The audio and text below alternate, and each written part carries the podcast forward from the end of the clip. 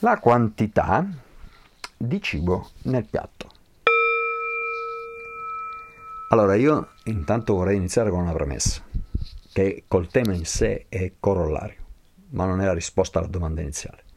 Pesate sempre, non pesate per decidere quanto mettere, ma pesate per sapere quanto avete messo. Cioè, nella cucina professionale, se un cliente mi chiede quanto mi hai dato, io glielo devo saper dire. Non gli posso dire ti ho dato una porzione, no, io devo saper dire che ti ho dato 150 grammi di roba. Quindi io posso anche non pesare e andare ad occhio, ma almeno ogni tanto devo pesare per essere certo che sto dando le quantità che nella mia testa mi ero predisposto a dare. Questo è fondamentale, è una questione di rispetto nel, verso il proprio cliente, ovviamente anche verso la propria direzione, facciamo i conti, facciamo il cosiddetto food cost e poi buttiamo dentro come capita, eh, non è servito a niente. Ma soprattutto è importante per una questione proprio professionale di eh, gestione della propria mano. Io mi devo abituare con le mani a lavorare in un certo modo, quindi devo sapere che cosa sto dando. Va bene. Detto ciò, andiamo a vedere, mm, diamo la, la famosa risposta alla domanda. Quanto metto nel piatto? Eh, tanto dobbiamo stabilire di cosa si sta parlando perché un conto è dire che si sta parlando di filetto, un conto che si sta parlando di entrecote o costata o, o controfiletto, un conto è se si tratta di una bistecca, un conto se si tratta di una scaloppina, un conto se si tratta di una cotoletta, eccetera, eccetera. Siamo solo nell'ambito della carne. Se poi passiamo alla pasta, eh, ancora di più. Quanto ne mettiamo? 200 grammi, 250, oppure a crudo, 100 grammi, 150, eh, ricordatevi che la pasta quando la cucinate partendo da crudo, poi eh, in molte situazioni raddoppia il, non solo il volume ma anche il peso, perché l'acqua pesa eh, e, la, e la pasta l'assorbe. Va bene, quindi dobbiamo decidere quanto.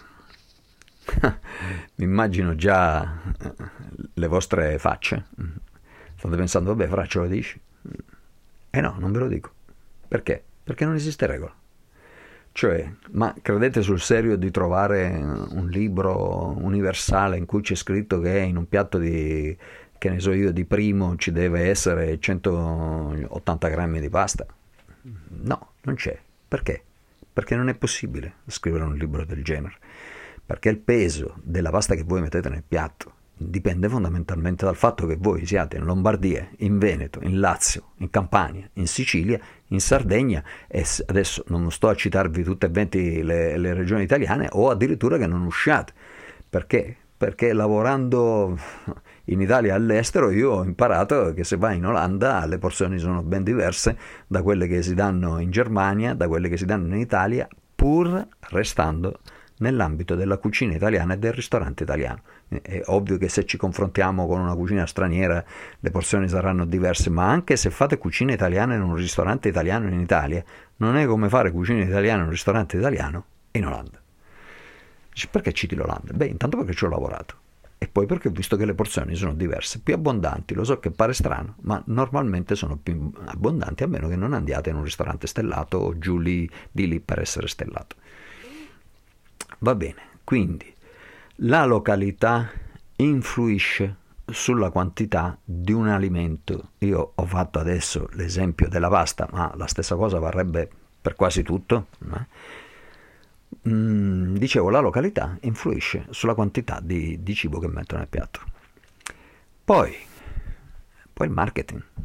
Perché se faccio costante la località, quindi io sono in Italia, non vi piace l'Italia? Eh vabbè, diciamo in Svizzera ok? Eh, ho beccato la prima, dice, dice Frai, hai preso la Svizzera perché tu sei nato e cresciuto a Basilea, sì certo ho preso la Svizzera perché sono nato e cresciuto a Basilea, ovvio.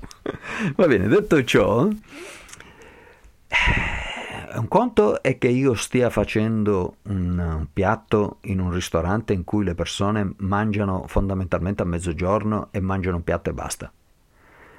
È diverso è se io invece sto cucinando sempre pasta per un ristorante, lo stesso ristorante però la sera, nell'ambito di un menù un po' più articolato. Quindi io parto dal presupposto che le persone vengono, assaggiano tre piatti, non dico sei, eh, tre piatti, quindi io devo sfamarle su tre piatti, non devo sfamarle con un solo piatto, Quindi ovvio che qui le quantità sono diverse, perché se io a uno che mangia tre piatti gli do lo stesso quantitativo che darei al signore che ne mangia solo uno, eh, siamo fregati. Cioè, o il, il, primo sta mangiando troppo e non mangerà di fatto, o il secondo eh, mangia poco e ci avrà fame. E naturalmente di solito mi viene chiesto, vabbè Francesco, ma io che ne so quanto mangia la gente? E invece lo devi sapere.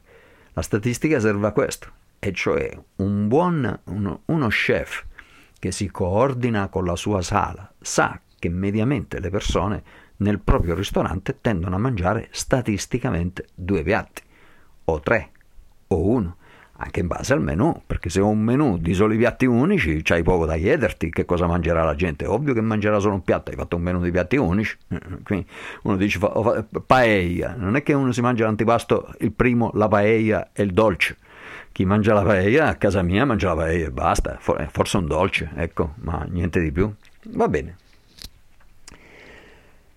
Ovvio che ci può essere l'eccezione, ma noi non possiamo fare i piatti sull'eccezione, noi facciamo i piatti sulla media, quindi se il nostro locale è un, un locale che è in target a clienti che tendono a mangiare due piatti, noi ci rapportiamo ai due piatti. Beh, e quindi questa è un'altra cosa. Poi il marketing, dice vabbè ma il marketing influisce sul quantitativo di cibo che devo mettere nel piatto? Sì, certo perché? Eh, pensi che sia lo chef del ristorante a decidere quanta roba deve stare nel piatto? Ma quando mai? È chi si occupa del marketing, cioè se noi abbiamo stabilito che in termini di marketing il nostro locale venga percepito con un certo livello qualitativo, poi non mi devo poi portare un piatto con dentro un, un chilo di roba, perché? Perché un chilo di roba uno si aspetta che sia qualcosa che costa meno, perché sennò non potresti dar meno un chilo. E poi ci sono anche tante altre motivazioni, cioè si tende a ritenere che ristoranti che servono prodotti di livello più alto tendano a diminuire la quantità del singolo piatto, non complessivo. Cioè, perché, classico esempio io faccio della degustazione. Se vado in un posto e mangio una degustazione di 12 piatti, non è che mi fanno ogni piatto come se io ne dovessi mangiare soltanto due, ci mancherebbe. Eh, com- come faccio a mangiarne 12 poi? Anche questa storia che alcuni dicono che ah, ma se vai nei ristoranti stellati esci che c'hai fame, ma quando mai? Sono andato in un sacco di ristoranti stellati e non sono mai uscito con la fame. Certo che se vai in un ristorante stellato vuoi risparmiare e prendi un solo piatto per risparmiare, eh beh, allora poi sì che resti con la fame, ma forse era meglio non andarci a quel punto nel ristorante stellato. Infatti io dico sempre vai nei ristoranti che ti puoi permettere, dove puoi prendere tutto a percorso in base ai soldi che c'hai in tasca, perché andare eh, con i soldi per mangiare in un ristorante da 50 euro, in un ristorante dove a 50 euro ti danno solo un piatto, eh, abbiamo sbagliato noi ad andarci, non è il ristorante che sta sbagliando. Va bene, detto ciò, quindi anche il marketing influisce sulla quantità di cibo che io metto nel piatto. Poi, dici come poi? C'è ancora? Eh sì, c'è ancora certo, è chiaro. Perché? Perché esiste la cucina. cioè, se io sto facendo cucina all'italiana, per cui è un percorso tipico di quattro piatti, antipasto, primo, secondo e dolci, poi non tutti mangiano quattro piatti, però la cucina italiana questo direbbe.